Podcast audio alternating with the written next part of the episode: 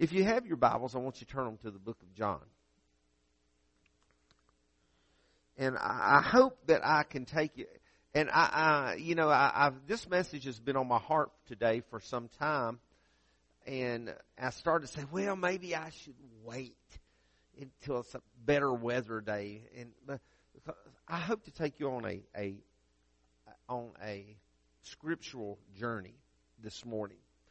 I hope to take you, uh, if you would, and I, I don't, I'm, I don't claim to be that talented, but I hope I can, in your imagination, just a little bit, take you back in time, uh, actually a long ways back in time, to uh, the city of Jerusalem. So we don't read from John chapter five, verses one through nine. As we look at the scripture, we read that sometime later, Jesus went up to Jerusalem for one of the Jewish festivals. Now, why would Jewish Jesus go to a Jewish festival? That's easy. He was a Jew. He was a Jew. Now, there is in Jerusalem near the sheep gate, and there's there's many gates that surround the city of Jerusalem. You've heard uh, the most common gate to us as Christians is the Eastern Gate. Um, but now in Jerusalem near the sheep gate, and we'll tell you more about that as we get into the message, which is in the Aramaic, is called Bethesda, and is which is surrounded by five colored covered colonnades. Now, I don't know, John's been to Israel. Anybody else in the room been to Israel this morning? Nobody been to Israel? Okay. Um, we, uh, did you all get to go to the sheep gate? Did you all go to the sheep gate, to the pool of Bethesda? Okay. So, so you can, we've been there. We've seen the, uh, the, the uh, you know, the uh, archives and all this of, of this particular area. It's, it's quite fascinating, to be uh, honest with you. When we think of pools, sometimes we think of a little uh, a goldfish pond. These were massive pools. They were massive pools. Okay, actually very deep. In, uh, but there was also five col- covered colonnades. If you would, we would probably call them gazebos or porches, but they were quite large. Here are a great number of disabled people, and I like this word, used to lie. Used to lie. Past tense. Here's where a great number of disabled people used to lie. The blind, the blind, the lame, the paralyzed. One who was there had been an invalid for thirty-eight years.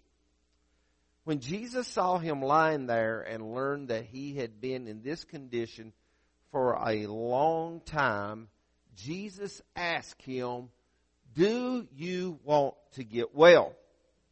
Hmm. That's a crazy question, isn't it? But I want you to pay attention to what the invalid answered. He said, "Sir, I have no one to help me into the pool when the water is stirred. While I'm trying to get in, someone else goes down ahead of me." He didn't say, "Yeah, I want to be healed." He said, "Well, I've got this problem. I can't get into that water when I think I need to get in that water. So I can't get healed." Then Jesus says to him, "Get up, pick up your mat, and walk." At once the man was cured. He picked up his mat and he walked. Now, we've all probably heard this account before. I don't like calling them stories. I told y'all before.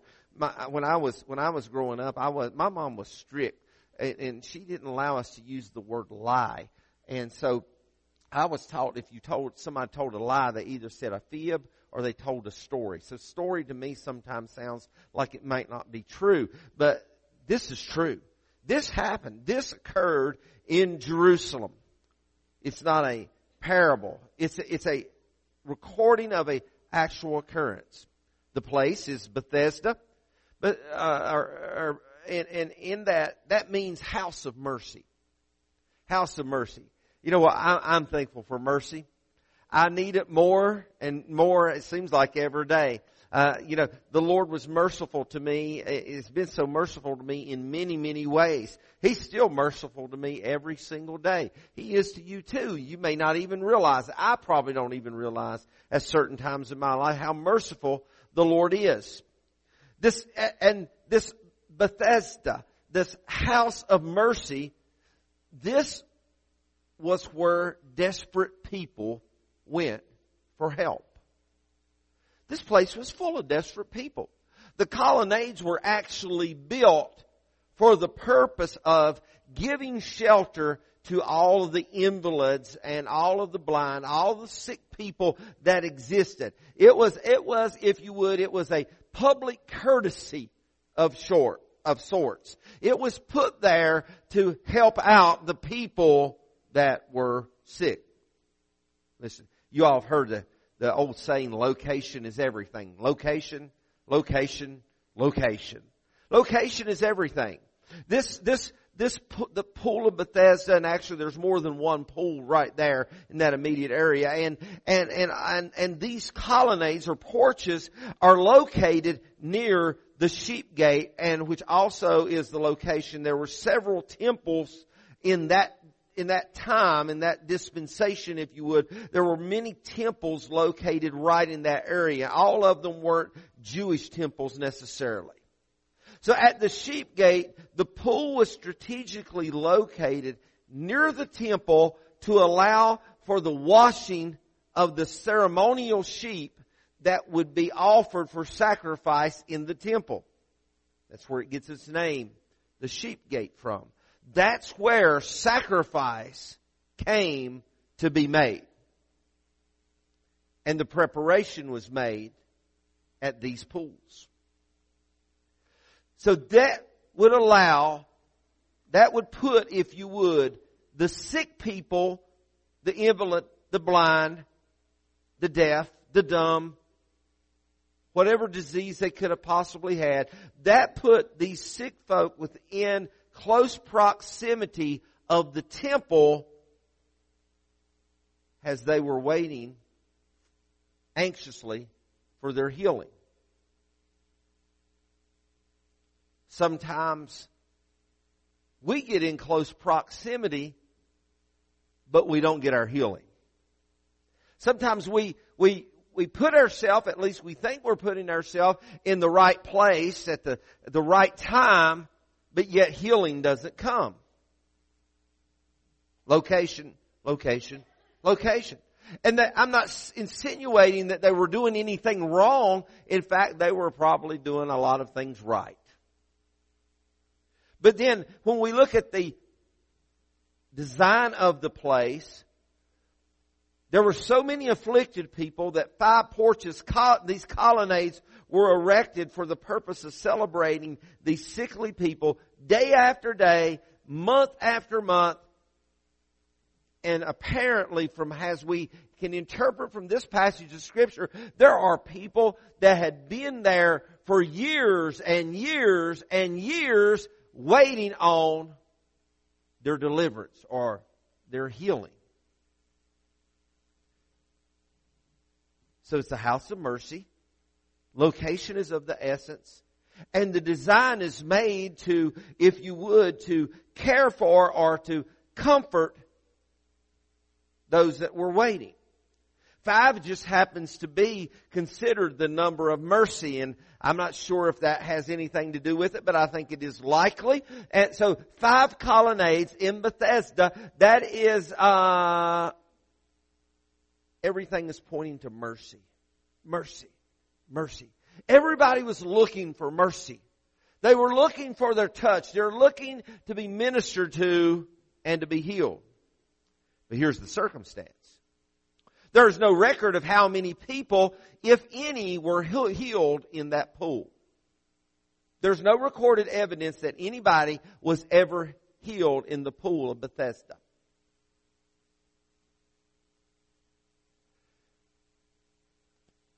Have you ever, I, I've told the story I think before about the, the, the woman that she cuts one end off, she cuts both ends off of the ham before she put it in the oven and bakes it. And her, her daughter's watching her and she says, "Mom, why do you cut both ends of the ham off before you put it in the oven to bake it?" She said, "Sweetie, I really don't know. You'll have to ask your grandmother. That's just what she taught me to do."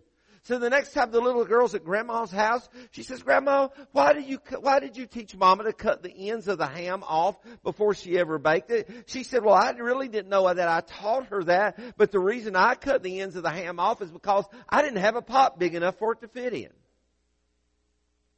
Sometimes we do things and we don't know why we do things. Sometimes we believe things and we don't know why we even believe something.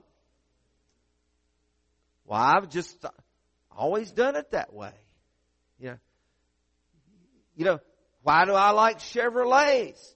Because my dad liked Chevrolets, okay?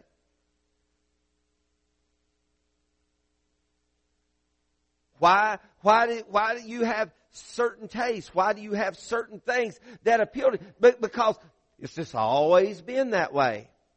I worked in manufacturing industry for twenty-one years, and we went through a couple different processes, but uh, we went through a, a system that was called the Kanban system, K A N B A N, Kanban system, and that was working more efficiently. Then we went through a system called the Toyota system because the Japanese Toyota company, they had it all together. And one of the things would happen when we'd go into a work center and we would start evaluating it is one reason, one of the things that we would first do, one of the, they called it low-hanging fruit. We'd say, why are you doing this the way you're doing it? And most of the time people don't even know. Well, that's just the way somebody taught me to do it.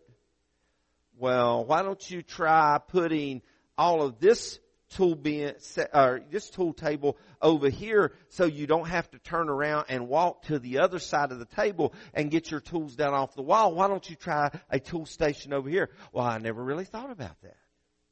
We've just always done it that way. Here in this, in this situation, there's people that have been laid under this colonnade for years and years and years. One of these five colonnades, I should say. They, some of them maybe don't even know why. Somebody said, well, you know, somebody said something about a pool over here. And somebody said, another one said, well, I've heard that there's an angel that shows up every once in a while. Somebody else said, well, I don't know, but my grandma's, my grandma's, pawpaw's first cousin, second wife's aunt, they said she got healed over there, but I really didn't know her. I don't know if she did. And, and, and so there's all kinds of theories probably of why p- people are sitting there. But they're staying there for extensive amounts of times. We don't know exactly how long this invalid man had been laying there. He had been an invalid for thirty-eight years. But when you read the word, I think it's, it's to me, there's, there, there's great uh, evidence there as in the wording and the way it is described that this man had been at the colonnades for a lot of years. Maybe not all thirty-eight years of his life, but certainly a significant portion of his life. In that length of time, let's hypothetically, let's say he had been laying there for since he was eighteen years old, in twenty years. For twenty years, he's been laying there, waiting on something to happen. People are stepping over top of him. People are, are going around him. People are, are, are throwing him crumbs of bread. But, but let's hypothetically, let's just say for twenty years, he's been laying there and people have been walking over top of him. And, and he says, Jesus says, do you want to be healed? And he said, I don't have anybody to put me in the pool. Well, let's talk about the pool just a minute.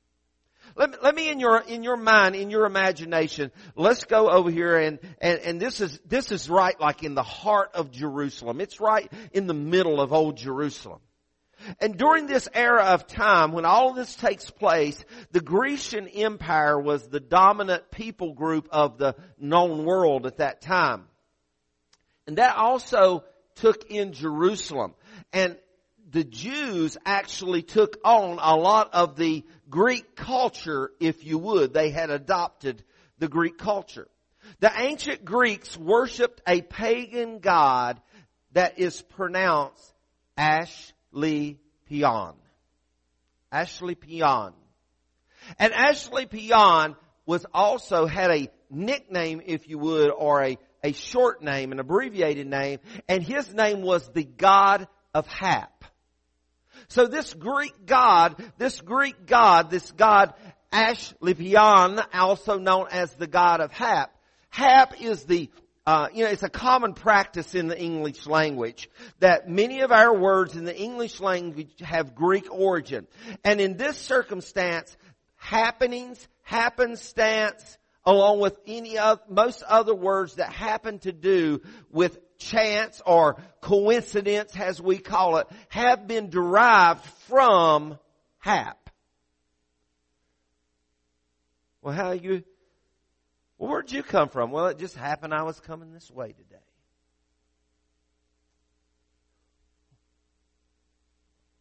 How did you get so good looking?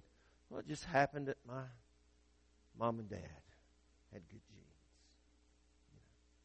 So, so, so, So in, in, in, when we, you study this out in, in, in a historical fashion, you find that the mythological god of Hap had the attention of people. During the peak time, during their peak, the Greeks would build centers, uh, if you would, or these healing pools that were called Asclepias. And all across the empire, the Grecian empire, including Jerusalem, these pools were erected for healing. Now the legend has it, the superstitious belief, the legend of, of Asclepion, the god Hap, was that the angel would come down, an angel, not the angel, but an angel would come down from heaven, and that angel would touch the water. You see, a lot of times when we read this story, we think that, that, that it's talking about the angel of the Lord, but if you read there, it doesn't say the angel, it says an angel. And it's in lowercase. But, but, but an angel of the Lord would come down and, and would Or not an angel of the Lord, but an angel would come down and touch the waters. Hap. The Greek god, Hap. And when the waters were disturbed or rippled, just like the ones in the overhead sort of, when the ripples were, were transferring through the water after this angel, this mythological Greek, false Greek god, touched the waters, if you could get over and get in the water while it was still rippling around, you would be healed. Boy, that's exciting news to an invalid. That's exciting news to a person that needs to be healed. So, so you had to get over there, and you had to get over there first. It, Listen, because of the Greek influence in uh, Jerusalem in this day, many of the pools in the city were a popular spot for the ill and the disabled and all the sick to go hang out because they were just waiting on their chance to be healed if they were quick enough to get in there. Now, sometimes even unbelievers, but sometimes even believers, sometimes we have a skewed perception of who and how, who God is and how God's worked. When, when Jesus asked this guy if he wanted to be healed, this fella's thinking automatically goes to, this is the guy that's going to get me over to that pool and throw me in whenever the waters are troubled. That was the thinking that this guy said. That's what he was looking for. He was just looking for somebody to take him to the pool while the waters were troubled.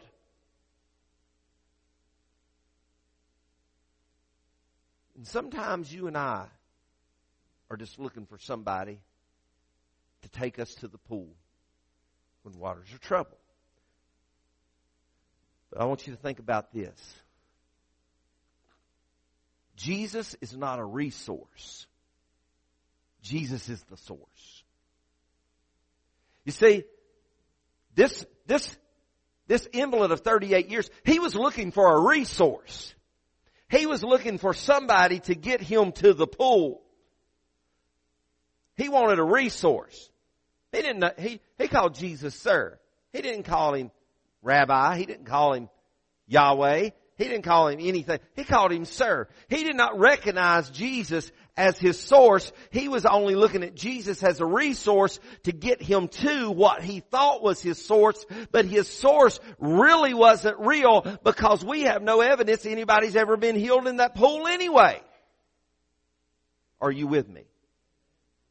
Have I con- have I confused you yet? So what we find is, when Jesus asked this guy if he wanted to be healed, this fellow's thinking, this is my ticket to the water in the proper time. He did not perceive Jesus as his source. He considered him a resource. Jesus must be more than a resource to us. His presence is found in Jehovah Jireh, God my provider. When Jesus becomes our source and we quit looking at him as a resource to get us what we want, then I think we We will find the deliverance we need in whatever situation it may be, but we have to change our way of thinking or looking at God. But why can I say that? Because the psalmist said in Psalm sixteen and two that every good thing comes from God. He's your source.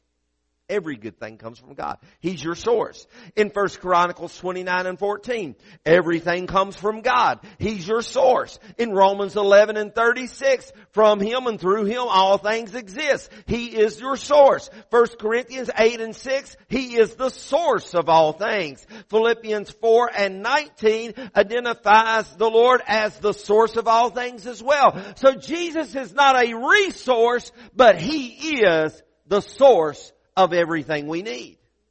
And there's a tremendous difference in that.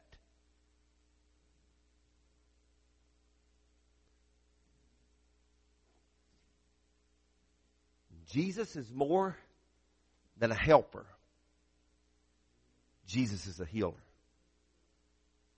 Jesus is more than a helper. Jesus is a healer.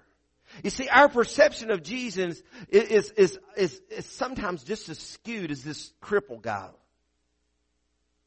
All, you know, I, I, I've tried to think of a, I try to think of a hypothetical. I try to think of an illustration, and pardon me, maybe my mind's just uh, too simple, and maybe, you know, I, I, I but I, I, you know, I think cars and mechanical things and so much so often. But, but I thought about if, if somebody gave you a gift card, If somebody gave you a gift card, let's say it's Sam's or Walmart, it could be anywhere. It could be down here to King Tire. If somebody gives you a gift card and to a local tire shop to get you a new, to get you some new tires, but rather than going to get you new tires, you just go down there and you make the decision to just get a tire patched up, you really haven't got the healing that you need. You've only got to help to make it a few more miles down the road. You know, sometimes, man, when I was a kid, when I was a kid, I had a Western Flyer. Y'all know what a Western Flyer is. You know, I remember the Western Flyer. I had a, I had a black Western Flyer. It was used. My cousin had done wore it out. It had white racing stripes down it. It, it had, listen, there wasn't no gears on bicycles back then. Uh-huh. Mm-mm. No, you, you, only gears you had was your two little legs pedaling that thing. That thing had fat tires on it about this wide. Didn't have no brakes on it, but man, that was a good bicycle. Best bicycle I ever had in my life. But, but, you know, if we get out riding, and I'd have, I'd have flat tires with those things. I want to tell you, one of the early life lessons that my dad gave me was how to use monkey grip. Any of y'all know what monkey grip is? Huh? Monkey grip used to come in can, come in a little can about this tall and, and about this wide and about this thick. And, and monkey, inside the monkey grip can, the top of the can had a scraper on it. And then when you took the top off, inside the monkey grip can, there were little rubber patches about this big around and a little tube of monkey grip glue. And when you had a flat tire, then you would take it, take the, Daddy taught me early on how to take the wheel off my, my Western Flyer. You take the wheel off. He taught me how to take the tire off the rim, pull the tube out of that thing. And I want to tell you what, I was good at monkey grip. It even, when you did monkey grip, you even had permission to play with matches, because you, you would take that scraper and you'd scrub that old inner tube. And then, and then you would, you would put that glue on that old yellow glue on that, you know, usually I'd sniff a little bit of it before I took, you know, I didn't know joke. And, and I'd sniff, take a sniff of it, and then I'd squeeze it out on that hole, and then I would take a, a match, with permission of course, and I'd take a match and I'd light it and let it burn off a little bit, and then boom, slap that rubber patch. Dave, you ever done that?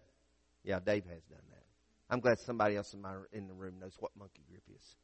So, but, you know, after you do that a few times, you could take that inner tube out and you could blow that inner tube up, and it had so many monkey grip patches on it. It it, looked, it was so deformed and so messed up. And and uh, let me tell you something. You could monkey you could get by with monkey grip for a while, but you couldn't make it the rest of your life. You follow my point?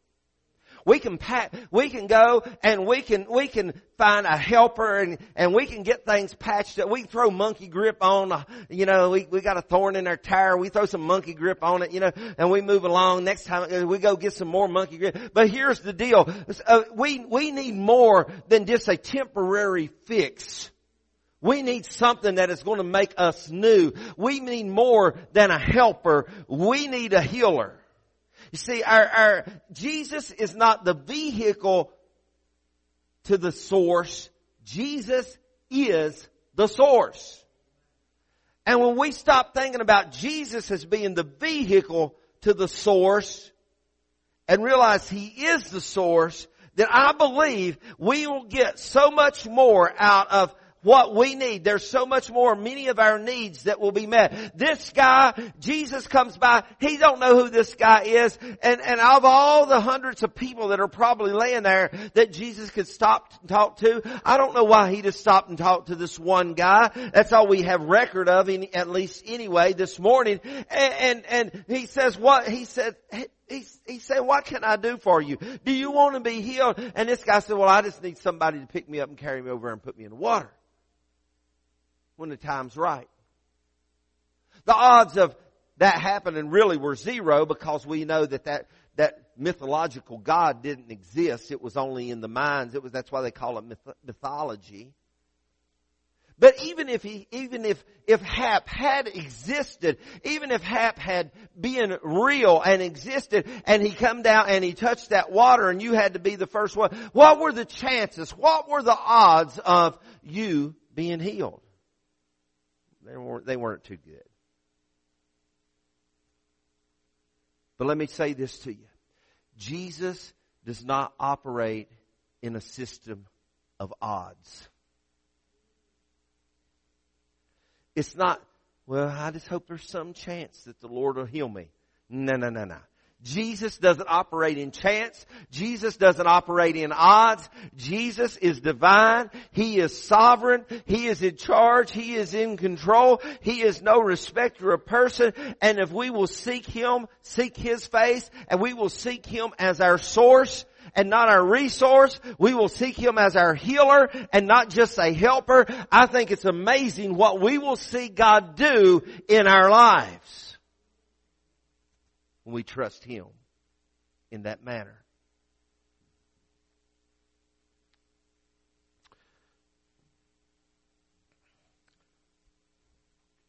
You know, uh, I'm not an insurance man, but but you know, I you know, I, I'm exposed to some of that stuff, and through my years at uh, serving at the conference level, we have uh, we've had a lot of liability matters that we have to look at with the swimming pool and the campground and climbing tower. We have a lot of liability things that matters that we have to think about even right here as a church at Voice of Praise.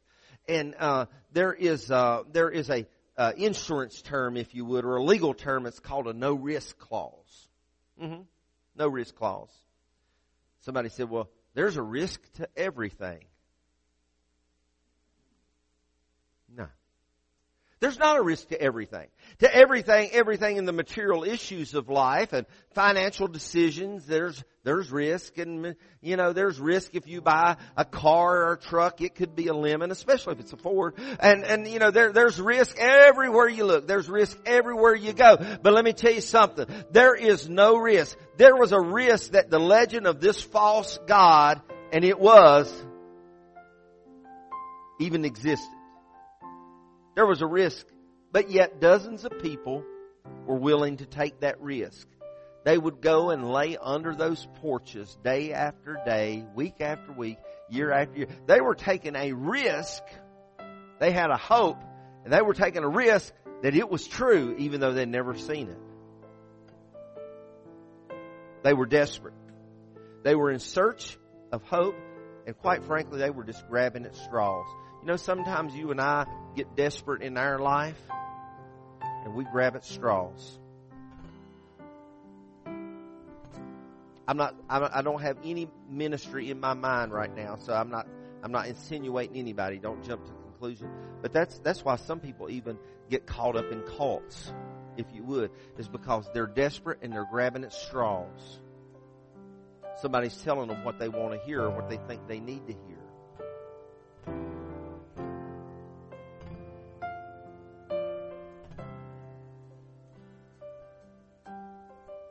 Taking a chance on Hap coming down and troubling the waters. Taking a chance that he was real and it was going to happen. They were risking that it was even true. But they were hoping it was. But let me tell you something. There's no risk in Jesus. There's no risk found in Jesus. When he comes along, and if you would, and we, there was an old song the Henson sang uh, years ago, he will calm the troubled waters of your soul. But when Jesus comes on, you see, Jesus. It's not, it's, there's not a risk factor in following Jesus. How can you say that, man? I say that because I believe this is true. I believe this is true. Now, if I don't believe this is true, then, then I have a risk. I had somebody one occasion, you probably had this happen to you too. I had one occasion, I mean, many years ago, I, I worked with a fella, and that fella, he said, he said, you're doing all this stuff. You're doing all this Christian stuff. All the, he called it religious stuff. He said, you're doing all this stuff, living all these, li- you know, living your life in this manner and that manner. He said, he said, going all the church and doing all the church stuff, you know, paying your tithes. He said, what, what if you find out you've been wrong, that there is no God? I said, I have everything in writing to prove what I believe. I said, but let's say that you've got a valid point. And let's say when it's all said and done, let's say you knew what you were talking about, and there is no God. I said, you know what? I still haven't missed a thing in the world by loving on people and giving to the kingdom as I believe it. I said, so if you're right and I'm wrong, I haven't missed a thing. I said, however, if I'm right and you're wrong,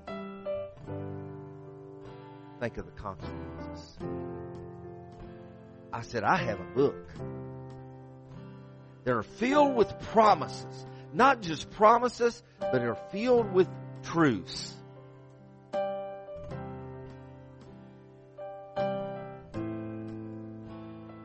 So I don't consider serving the Lord a risk at all.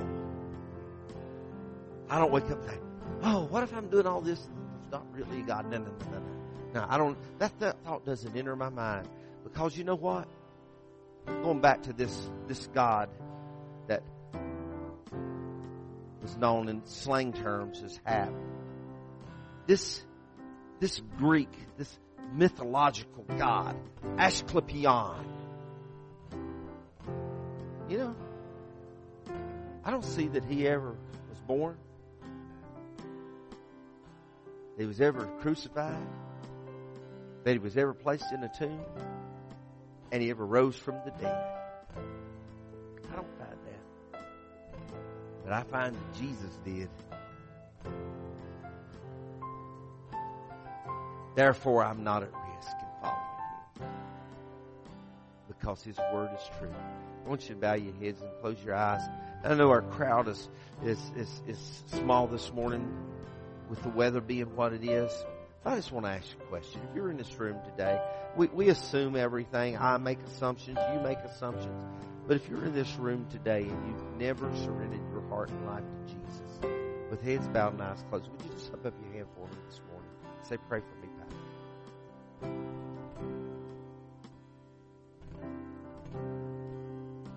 Okay, I assume by the, rack, the lack of response, everybody in this room is like, hey, look, look this way just a minute. This is what I want to ask you. I want, I want to go back. I want to go back. I want to go back one slide.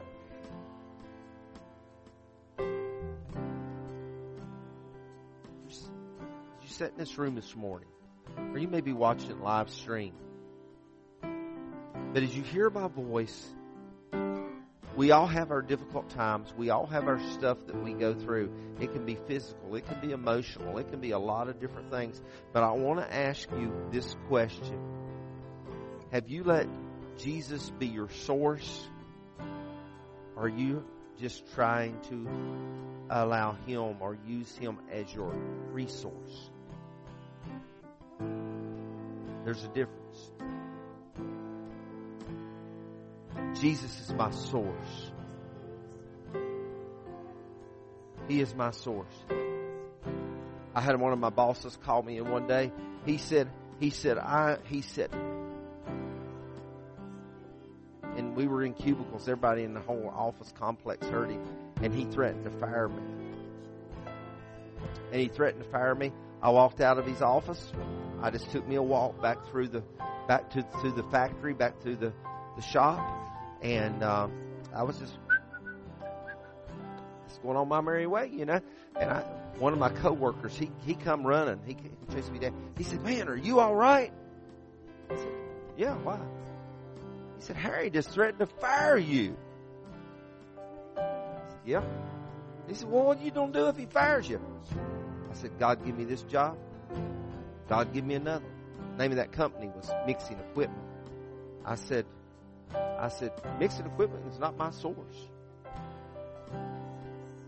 Mixing equipment is not my source. Your job where you're at, whether it's coal mines, uh, you know, uh, insurance company, whatever, you're, you're Willow Creek, whatever, in, in the financial sense, in the well-being, yes, I know you're dependent on that paycheck, but that is not your source. Your medication is not your source. You know, those those those are those are resources. But our source is in Jesus Christ. He determines my goings in and He determines my coming out. I'm not waiting on somebody to pick me up and put me in a pool. You see, these invalids, these sick people, they were dependent upon somebody else to pick them up and take them to the pool. I'm not dependent on that. Jesus is my source. He determines my coming in and my going out, and He knows what is best for me. So this morning, if you're in this room, maybe you're watching my live stream today, you've not let Jesus be your source. You've been pursuing other means, other things, other ways. If you're not letting Jesus be your source, I'd like to pray with you. Is there anybody in this room right now and say, "Pastor, I need prayer. I need Jesus to